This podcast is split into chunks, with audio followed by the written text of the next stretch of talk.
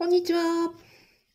えっと、ラジオの方始まりましたね。こんにちは。えっと、公務員が職場で言えない話を聞く人、アビコカズミと申します。えー現在ですね、ラジオと YouTube と同時、えーライブ配信を行っております。よろしくお願いします。えっと、今日のテーマは、うんと、不動産投資ってそもそも、どういう商売なの？どういうビジネスモデルなの？ということで、不動産投資をざっくり、え解説したいと思います。で、アスーさん、こんにちは。えこれはですね、えっ、と、昨日、うんと、YouTube でコメントをいただきました、トム・フォーさん、トム・ヨンさんかな？で、あの、ありがとうございました。えっ、とね、何をいただいたかというと、うんと、え不動産投資が未だによくわかりません。これから勉強しますっておっしゃってたんで、あ、もう、あの、未だによくわかりませんのところ、まあ、そもそも、もうざっくり解説をさせていただきたいと思います。あ、マキさん、今日もありがとうございます。ではでは、えっ、と、不動産投資とは、うん、すんごいざっくり言うと、転売ビジネスと、えっ、と、サブスクビジネスのハイブリッドなんです。もう一回言いますね。えー不動産投資とは、転売ビジネスとサブスクサービスの掛け合わせです。転売ビジネスだけでも食べていけるようなビジネスですよね。で、えーサブスクサービスもそれだけで立派なビジネスです。で、これのどっちも旨味えーが掛け合わさっているというのが不動産投資ですと。だから、えービジネスモデルとしては2つの要素があって、で、これだから強いんだよっていう話をしたいと思います。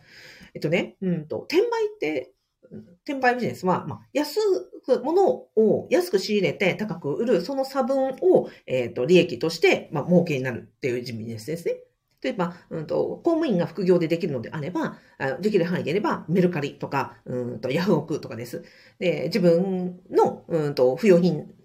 使わなくなったものとか読まなくなった本を、じゃあ、えっ、と、売ります。で、売った、その、分が自分の利益になります。とかね。あとは、本当に、あの、仕入れからするとすればですよ。うんと、ゲーム機とか家電とかを買います。で、安く仕入れられるときに安く仕入れて、それを、えっ、と、高く売れるとかですね。あとは、地域限定のものとか、非常にレアな希少品を仕入れて、で、それをもっと高く買いたいという方のためにえ売るなどというのが、まあ、この転売ビジネスのビジネスモデルですよ。あ、やすさん、えーゆかさん、みずさん、ありがとうございます。今日はあの、不動産投資のビジネスモデルについて話をしております。えー不動産投資とは、転売とサブスクの掛け合わせ、ハイブリッドで最強ですという話ですね。で、今のその転売というのは、まあ、公務員でもできるんだけれども、まあ、そのリザー、なんですかね、差分お金の差分を稼ぐというところですよね。で、ここの肝というのは、やっぱり安く仕入れるとか、これがどううーんと高く売れるかという目利きが大事ですよ。これってやっぱり資料とじゃなかなかわからないというところがあるわけです。で、転売の世界で言うと、なんかこう、アプリとかがあって、まあ、このものはいくらぐらいで売れますというのがあって、うんと、これを商売にしている人は、このなんかアプリ、えー価格がわかるアプリを持って、でいろんなところに仕入れに行き、あ、これ高く売れるな、この価格、例えば100円で売ってるものをピッとなんかバーコードし、見て、で、これが例えば300円で売れるっていうふうに分かったら、あ、これを100円のやつをたくさん仕入れようと言って、これ仕入れてこれを売って、この100円と300円の差分、あとはまあ梱包とか輸送代とか、コンビでも、例えば利益が1個あたり100円残るように、みたいな風にすると、まあ、10個仕入れたら、えー10個売れて、で、1000円の儲かにな儲けになるというようなのが転売ビジネスですね。で、今度、えっ、と、不動産投資は、転売の要素もある。だから不動産を安く買って高く売るというところが、まあうんと、まず不動産投資の儲けです。と、キャピタルゲインと言いますね、ここは。だから不動産の物件を、例えば100万円で買いましたと。で、売るときに150万円で売れたらば、この差額が50万円儲けになりますというところになるわけです。じゃあ次、えーサブスクビジネスです。大家業の儲けの二つ目は、インカムゲインと言いまして、家賃収入になります。家賃収入というのは、サブスクですよね。毎月毎月定額でお金がもらえるビジネスモデルです。じゃあ、他にサブスクってどういうものがあるかというと、あなたもきっとね、たくさんのあの、サブスクサービスにお金を払ってらっしゃるんじゃないかなと思います。まあ、古くからあるもので言えば、新聞とか、あとは NHK のね、あの、ななんですか、受信料とか、あとは、うんと、ネットフリックスとか、アマゾンプライムとか、あとは何でしょう？あ、YouTube のね、メンバーシップなんかも入ってらっしゃれば、そういうのもあると思います。私で言うと、この動画のサムネイルを作っているのは、キャンバという、あの、オンライン、まあ、画像加工ソフトなアプリみたいなものがあって、そこを使わせていただいてますと。で、そういうのがこのサブスクビジネスなわけです。で、個人でできる範囲で言うと、えっ、と、例えばですよ、うん、オンラインサロンなんかが有名ですかね。キングコングの西野明宏さんがされてますとか、ホリエモンがされてますとか、私も入ってますけど、勝間和代さんがされている勝間塾もそうです。サブスクですと。あとは、えっ、ー、と、私が学ばせていただいている北海道大谷塾もサブスクビジネスです。会費制になってますと。それから、私がエキスパートを務めております企業準備スクール、えー、ウェイビレッジもあのサブスクサービスになってますというようなところで、サービス、あの、なんですかね、払う側はたくさんあると思うんですね。でもじゃあ、現役公務員がサブスクビジネスでやろうと思ったら、実は不動産以外は NG なんですよ。まあ、厳密に言うと、不動産、太陽光、農業、うん、農業は、うん。で、が、まあ、合法にできるサブスクビジネスなのであって、これ以外は、えっ、ー、と、自営兼業、うん、反復継続性を問われるので、公務員は現役でやっちゃダメなんですよね。これはもう明言されていて、えー、国家公務員法の、えっ、ー、と、103条、104条、それから地方公務員法の38条で、ここは禁止されています。えー、反復継続性のある自営兼業は NG であると。だから、公務員ができるサブスクサービスというのは、この大家業か太陽光発電か、まあ、農業に、えー、のしかないんですね。なので、えっ、ー、と、そうなんです。で、なんでサブスクがいいかというと、やっぱ安定性ですよ。あの、来月どれだけ何かこう、売り上げが立つのか、来月どれだけ、あの、儲けがありそうなのかというのが分かることによって、実際、の、仕入れ、うんと、今後の見通しが立ちやすいですし、安心感もあるというところになりますと。はい。えっ、ー、と、はい、えー、ラジオの方でバッハ会長ありが、SP さんありがとうございます。えっ、ー、と、カオカさんありがとうございます。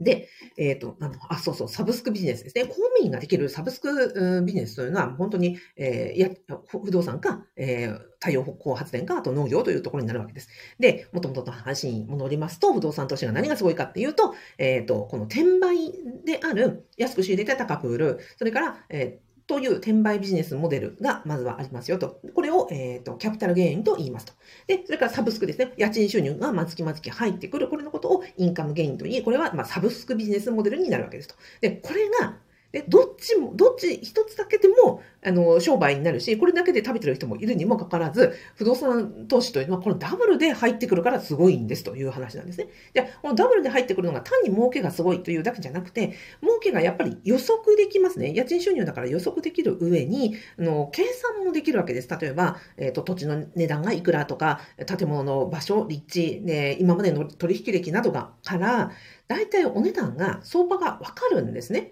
で、それがすごくって、だからこそ、うんと、あ、この建物は何年後に大体このぐらいで売れるんじゃないかとか、この、うんと、物件を買ったら家賃収入は大体このぐらいにもらえるんじゃないかというのが予測がつくというのがすごくて。で、ここは、だからね、予測ができることが非常に強い。予測ができるからこそ、まあ、うんと、きちんと情報を収集して予測すれば大きな損はないわけなんですよね。で、これが、うんと、なんでしょう。起業すると言って、例えばあなたがまコーチングサービスで起業しようとしますと。じゃあ来月何人お客さんが来てくれて、いくら払ってくれるのかって一切予測できないじゃないですか。うん、あとはあなたがもし、えーと、退職して起業して、えー、オンラインサロンをやろうとか、うん、そうですね、他に、えー、他の、まあ、在職中にできる、うん、Kindle とか書こうと、執筆で、あの、お金を稼ごうと思った場合に、来月どのぐらい、あの、次のね、売り上げが、この本書いたら、Kindle 書いたらいくら売り上がるのってかって一切予測できないんですよね。だから、その予測可能がであるということはもうものすごい、あの、副業をする上で重要なんですよね。予測ができないことにね、何ヶ月何年かけたって、えっ、ー、と、結局は徒労に終わるんじゃない、徒労に終わってしまう可能性があるわけですよ。昨日の放送で、公務員のブログはもう本当にやめた方がいいという話をしたのは、実はもう一つの理由があって、公務員が、まあ、ブログをですよ、何ヶ月何年何百時間かけたとて、そこがいくらの儲けになるかって一切予測できないんですね。1円も儲からないどころか、例えば、うんとブログ運営に、えー、ドメイン変えました、えー、テンプレート変えました、うんとというような経費かけても、それが一切回収できないという危険性があるわけですよ。だから、だからお勧めしないというのもあるんですね。だから、不動産がすごいところは、データがたくさんあるので、データに基づいてある程度予測がつく。で、安定性があるというところから、もう、えー、転売とサブスクのダブルのビジネスモデルからお勧めですよと。じゃあ、このうんと予測ができて、えー、儲けがダブルで来るというところから何ができるかっていうと、ここれで外注ができるんですよ。あの、リンマン割と言いますけども、その、どれだけ利益が、あの、上がりそうなのかというのが事前に予測できますから、だったら外注できるよねということで、管理会社といって、あの入退去、入居者さんの家賃を、あの、なんですか、回収、確実に回収するとか、あと建物できれいにしておくとか、お掃除の、掃除リフォームなどを他の人に任せたとしても、そこの、うんと、お金をお支払いしてでも、その利益が残っていく。で、在職中でやっぱり公務員という本業があるから、で、やっぱり本業をおろそかにするというのは、おろそかにしてしまうというのは本末転倒じゃないですか。で例えば、本業しながら、ね、副業にいっぱいいっぱいになっちゃって、体壊しても本末転倒じゃないですか。だからこそ、利益がしっかり予測できて、手厚いからこそ外注ができて、だからこそ本業もおろそかにしないでできるっていうところが非常に魅力というか強みなんですね。これはやっぱね、不動産以外ありえないと私は思っています。はい。以上、えっ、ー、と、昨日ですね、あの、YouTube のコメント欄で、えー、いただきましたトム・フォーさんの、えー、不動産投資が、えー、未だによくわからないというところで、まあ、こういう、まあ、構造ですよというようなところ、不動産投資の構造は、転売とサブスクの安定的なビジネスモデルであり、えー、利益、利益が計算でき、そして、だからこそ外注ができるから、本業にコミットできるっていうところをお伝えをさせていただきました。伝わったかな？伝わったかな？は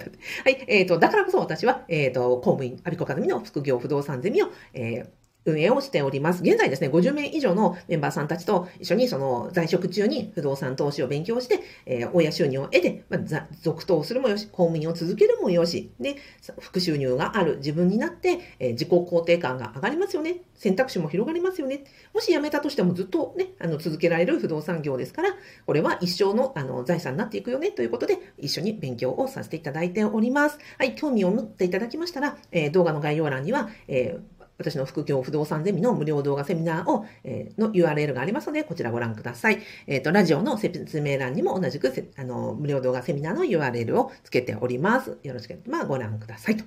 はい。あとですね、事務連絡になりますが、ちょっと明日からこのファブ、えー、アビコカズミの副業不動産ゼミの、えっ、ー、と、リアルセミナーを名古屋で行います。で、その関係で明日からですね、私、28?10 月28、29、30、31、4日間ちょっとで不在にいたしますので、このお昼休みのあの定期ライブ配信は4日間ちょっとお休みをさせていただき、え次回は11月1日となります。この4日間はですね、あの、まあ、不定期になりますが、ラジオとか YouTube とか、まあ、できる範囲でですね、あの、配信をしていこうと思っておりますので、また、あの、そのリアルセミナーなどの様子も後からご報告をさせてください。はい、最後までお聞きいただきありがとうございました。えー、ラジオでコメントくださった、えー、スーさん、マキさん、ヤスさん、えー、ゆかさん、えー、みずさん、えー、バッハ会長、SP さん、コアコさん、ありがとうございました。ではでは。